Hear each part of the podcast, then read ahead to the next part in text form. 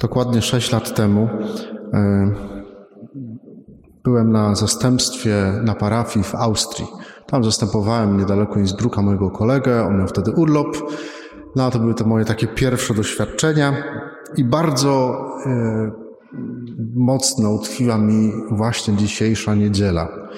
I pamiętam ją dokładnie ze względu właśnie na te czytania i na to, co się wokół tych czytań wydarzyło. Mianowicie tam jest taki zwyczaj e, bardzo fajny, że co najmniej jedno czytanie w czasie niedzielnej mszy świętej czyta któryś z parafian. Oczywiście wszystko jest wcześniej przygotowane, tabelki, Ordnung muss sein, porządek musi być.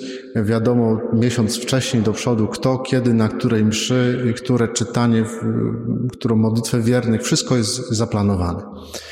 No i przed mszą świętą wchodzi do, e, do zakrystii e, ta lektorka. Jak się okazało, później się dowiedziałem, że to była emerytowana katechetka. I taka oburzona, widzę, że jest po prostu cała taka naładowana. Ja nie będę dzisiaj czytać, nie? Ja mówię, czy ja tu jestem tylko na zastępstwie, nie? O co chodzi, nie? No, bo tam w tym drugim czytaniu święty Paweł mówi, że kobiety mają, żony mają być poddane mężom. Ja się z tym nie zgadzam, ja tego nie będę czytać. Żadne e, tłumaczenia, e, jakoś próba wyjaśnienia, pokazania szerszego kontekstu, za chwilę msza święta się zaczyna, no nie było szans w ogóle. Nie? Ostatecznie e, czytanie przeczytał jeden z kościelnych. E, pani, taka widziałem, że siedzi całą mszę świętą naładowana w, e, w ławce z boku. Bo rzeczywiście ten fragment, który dzisiaj słyszeliśmy w drugim czytaniu z listu do Efezjan, jak się wyciągnie tylko to jedno zdanie z kontekstu, nie zobaczy się go w całości, tego, tego fragmentu, no to wtedy można wyciągnąć z niego właściwie wszystko, włącznie z, z uzasadnieniem przemocy domowej. Wszystko można z tego fragmentu wyciągnąć. Natomiast to jest, słuchajcie, to dzisiejsze drugie czytanie to jest jeden z najważniejszych tekstów Nowego Testamentu, najważniejszych fragmentów. Dlaczego? Dlatego, że święty Paweł, e, może inaczej, tutaj w tym fragmencie padają słowa ustanawiające sakrament małżeństwa. Pan Bóg przez świętego Pawła właśnie w tym liście, pod natchnieniem Ducha Świętego, ustanawia sakrament małżeństwa. Tą odwieczną, zapisaną w naturze człowieka, w naszej naturze, ten związek mężczyzny i kobiety jako taką podstawową instytucję społeczną Pan Bóg podnosi do rangi sakramentu małżeństwa. To znaczy, że ten związek dwojga osób staje się znakiem Bożej łaskawości i Bożego działania. Najprostsza definicja sakramentu widzialny znak niewidzialnej łaski tych dwoje kochających się małżonków staje się znakiem Bożej łaski, którą Bóg okazuje człowiekowi. No a gdzie tam mowa o tym sakramencie? Znowu tutaj trzeba troszeczkę y, poszperać. Paweł mówi tak, na samym końcu. Tajemnica to wielka, a ja mówię w odniesieniu do Chrystusa i do Kościoła. I to słowo tajemnica jest tu kluczowe, dlatego że tajemnica po E, grecku to jest misterium, a po łacinie to jest sakramentum. Więc Paweł mówi, sakrament to wielki, a ja mówię w odniesieniu do Chrystusa i do Kościoła. Na pierwszy rzut oka, jak czytamy ten fragment, to wydaje się on być taki dosyć nieskładny, bo święty Paweł miesza ze sobą takie dwa porządki rzeczy. Z jednej strony mm, opisuje relacje między mężczyzną i kobietą, a za chwilę, nawet jeszcze w tym samym zdaniu, przechodzi do relacji Chrystusa i Kościoła. Dlaczego tak się dzieje? Skąd to e, pozorne pomieszanie? Troszkę znowu nam to wyjaśni fakt, że Kościół w większości współczesnych języków, inaczej niż to jest w języku polskim, jest rodzaju żeńskiego. To jest kobieta. Dlatego czasami w tej nomenklaturze kościelnej pojawia się sformułowanie, że Matka Kościół do, czego, do czegoś nas zaprasza. Dlatego też y, w ogóle w całej piśmie, to się nie wzięło znikąd, to się wzięło po prostu z Pisma Świętego, bo całe, w całej Biblii, opisując relacje między Bogiem i człowiekiem, Biblia używa obrazów zaczerpniętych z życia dwojga kochanków. Pan Bóg jest oblubieńcem, jest mężem, a Kościół, czy w Starym Testamencie naród wybrany, który zapowiada Kościół, jest oblubienicą, jest małżonką. I to był taki obraz, który jest jasny dla każdego człowieka, w każdym czasie, pod każdą szerokością geograficzną i dla tamtych ludów był bardzo jasny i wyraźny.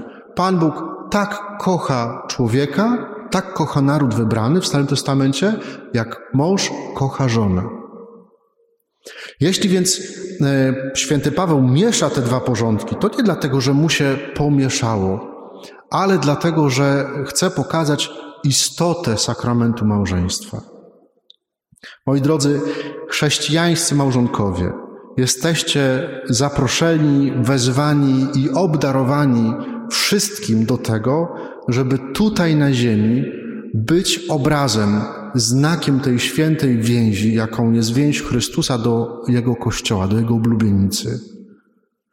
W czasie mszy świętej ślubnej Kościół modli się takimi słowami. Boże, Ty zechciałeś obdarzyć człowieka stworzonego z Twojej ojcowskiej dobroci taką godnością, że w małżeńskiej wspólnocie życia utrwaliłeś prawdziwy obraz Twojej miłości.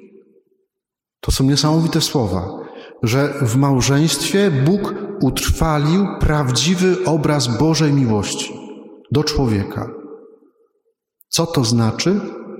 Że żadne inne powołanie, ani kapłańskie, ani zakonne, nikt inny nie potrafi tak wyraźnie, tak namacalnie, tak przystępnie, tak konkretnie pokazać innym, jak Bóg kocha człowieka, jak dwoje kochających się małżonków. Drodzy małżonkowie, chciałbym, żeby dzisiaj Wam to mocno zostało e, w sercu, żebyście na nowo jakby też to zobaczyli, że Pan Bóg Was powołał do tego, żebyście swoją miłością dali świadectwo światu, że Bóg kocha człowieka. Wy jesteście sakramentem. Sakrament małżeństwa to nie jest ta godzina tutaj e, przed, przed e, ołtarzem, kiedy sobie ślubowaliście. To wy jesteście sakramentem. Małżonkowie, tych dwoje, to, to jest sakrament małżeństwa. Nikt nie potrafi wyraźniej niż wypowiedzieć światu, że Bóg kocha człowieka. Nikt. I potwierdza to też doświadczenie takie życiowe, kiedy dziecko żyje w przestrzeni miłości rodziców, to o wiele łatwiej jest mu otworzyć się na miłość Pana Boga. Nawet jeżeli to dziecko ma już 30, 40, 60 lat. Jeżeli ja mu powiem, Bóg Cię kocha, to takie dziecko, które ma doświadczenie kochających się rodziców, ono wie, do czego to przy... wie, ma fundament, żeby do czegoś to odnieść, do jakiegoś konkretnego doświadczenia życiowego. Kiedy tej miłości małżeńskiej nie ma, albo jest jakoś wykrzywiona ludzką słabością, ludzkim grzechem, po prostu czasami ludzką głupotą, to także to doświadczenie miłości Boga staje się dla człowieka czymś bardzo trudnym, czasem wręcz abstrakcyjnym, bo nie wiem do czego to, nie wiem do czego to porównać. Miłość małżonków ma być więc znakiem miłości Pana Boga do każdego człowieka. Święty Paweł zachęca do takiego życia rodzinnego, które będzie przyprowadzać ludzi do Pana Boga.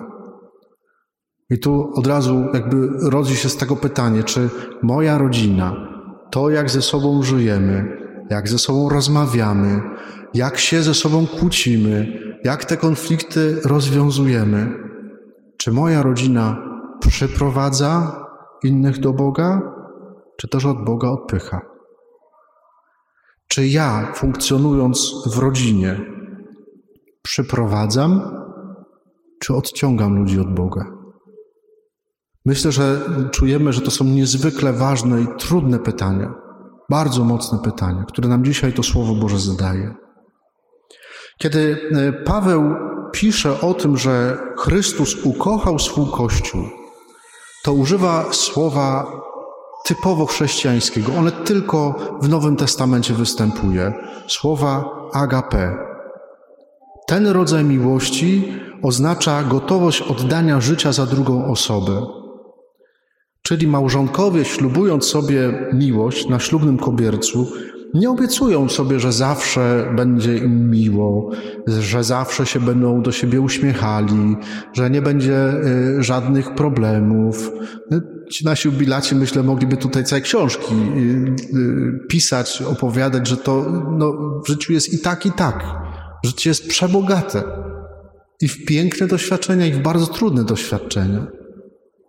Ale to, co sobie ślubujemy, ślubujecie, bo ja nie ślubuję, ale to, co sobie małżonkowie ślubujecie na ślubnym kobiercu, to jest to, że chcecie oddać się tej drugiej osobie w całości.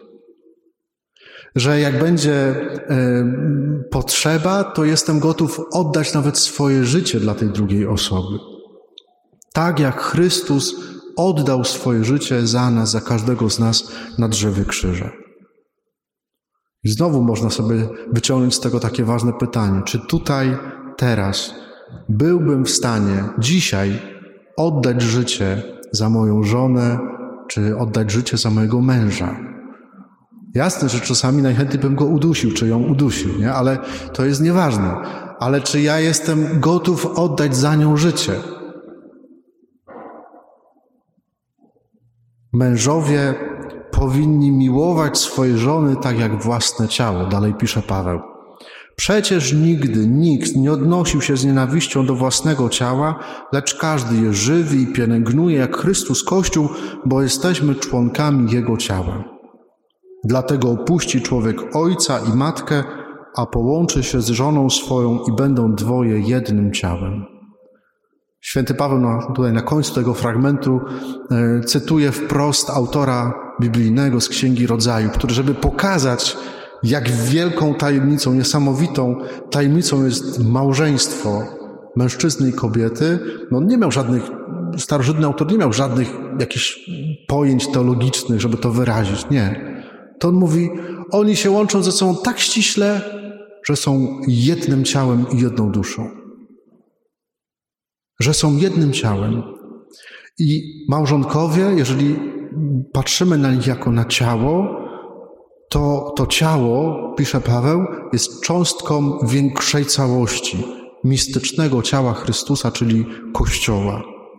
I właśnie dlatego, że ten, ten mały Kościół domowy jest częścią tego większego Kościoła, to dlatego małżeństwo jest święte i nierozerwalne bo miłość Pana Boga do Kościoła, do, do nas jest święta i nierozerwalna, jest wieczna. Każda rana zadana temu ciału małżeństwa, na przykład przez zdradę, zawsze będzie źródłem wielkiego bólu. To ciało potrzebuje także troski, dokładnie tak samo jak dbamy o nasze ciało, i to chce też Paweł powiedzieć, tak samo to ciało, jakim jest małżeństwo, potrzebuje troski. I to troski ze, ze strony obojga małżonków. Nie wystarczy, że tylko jeden, jedno z małżonków e, będzie dbać o, o dobro małżeństwa. To jest potrzebna troska i jednej i drugiej strony, bo to jest tak ważna i piękna rzecz. Ta troska to jest oczywiście troska o wymiar materialny, to jest coś bardzo namacalnego, co przeżywamy każdego dnia, ale także troska o wymiar duchowy, bo nasze życie ma wiele jakby przestrzeni. A ten wymiar duchowy małżeństwa potrzebuje i wspólnej modlitwy małżonków. Ja doskonale zdaję sobie sprawę, jak to jest trudno, żeby wieczorem usiąść czy klęknąć do wspólnej modlitwy. Ale jednocześnie wiem, jakie to są niesamowite źródło łaski dla małżeństwa, dla rodziny. Jak małżonkowie razem się modlą. Troską, ta troska wyraża się też przez wspólne przystępowanie do sakramentów świętych, do spowiedzi, do komunii świętej. To jest y, także czas na rozmowę z Panem Bogiem, czas na rozmowę z drugim człowiekiem. To jest korzystanie z tego wszystkiego, co daje nam Kościół. Słuchajcie, wszystkie te propozycje, które w latach ubiegłych y, były dla małżonków, właśnie są po to, żeby to ciało małżeństw naszej parafii, żeby mogło skorzystać. Dzisiaj jest dokładnie trzy lata od, od, momentu, jak trzy lata temu podpisałem dokumenty, że biorę e, tą parafię jako proboszcz. Że tutaj dokładnie trzy lata, słuchajcie. Pamiętacie pierwsze kazanie, o czym było? O małżeństwie, o Kani Galilejskiej. Dzisiaj, trzy lata później, mamy znowu tekst liturgii słowa o małżeństwie. Dla mnie to nie są przypadki. Dla mnie to jest bardzo ważne. Chciałbym, żebyście to zobaczyli, żebyście po prostu z tego korzystali. I ostatnia myśl w Ewangelii. Dzisiaj słyszymy, słyszymy zakończenie tak zwanej mowy eucharystycznej. Jak Pan Jezus powiedział, że Jego ciało jest pokarmem, Jego ciało jest napojem i kto spożywa je, to będzie żył na wieki, wielu odwróciło się od Niego. To było nie do pojęcia. Jak On może tak mówić? I przekładając to na rzeczywistość małżeństwa, naprawdę bardzo dla wielu ludzi dzisiaj małżeństwo jest kompletnie niezrozumiałe. To jest ogromna tajemnica, której nawet nie chcą spróbować zrozumieć. Dane jest nam żyć w takim czasie, w takiej kulturze, która tak jak nigdy wcześniej nie podważano jeszcze, tak jak dzisiaj, wartości sakramentu małżeństwa. Wartości y, tego, że warto wziąć ślub, że warto ślubować sobie przed Panem Bogiem, że warto otworzyć na tę łaskę, którą Pan Jezus nam daje w tym sakramencie. Chciałbym, drodzy małżonkowie, dzisiaj Wam życzyć i na nowo Wam jakoś to położyć na sercu, że naprawdę jesteście niezwykle ważną cząstką Kościoła. Że Pan Bóg Was powołał i zaprosił do takich rzeczy, których my, księża, choćbyśmy bardzo chcieli, nie jesteśmy w stanie tego pokazać.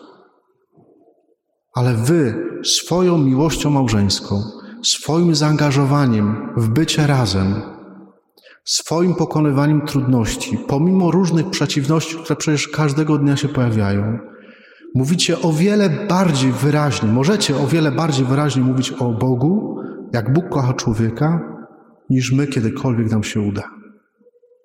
Amen.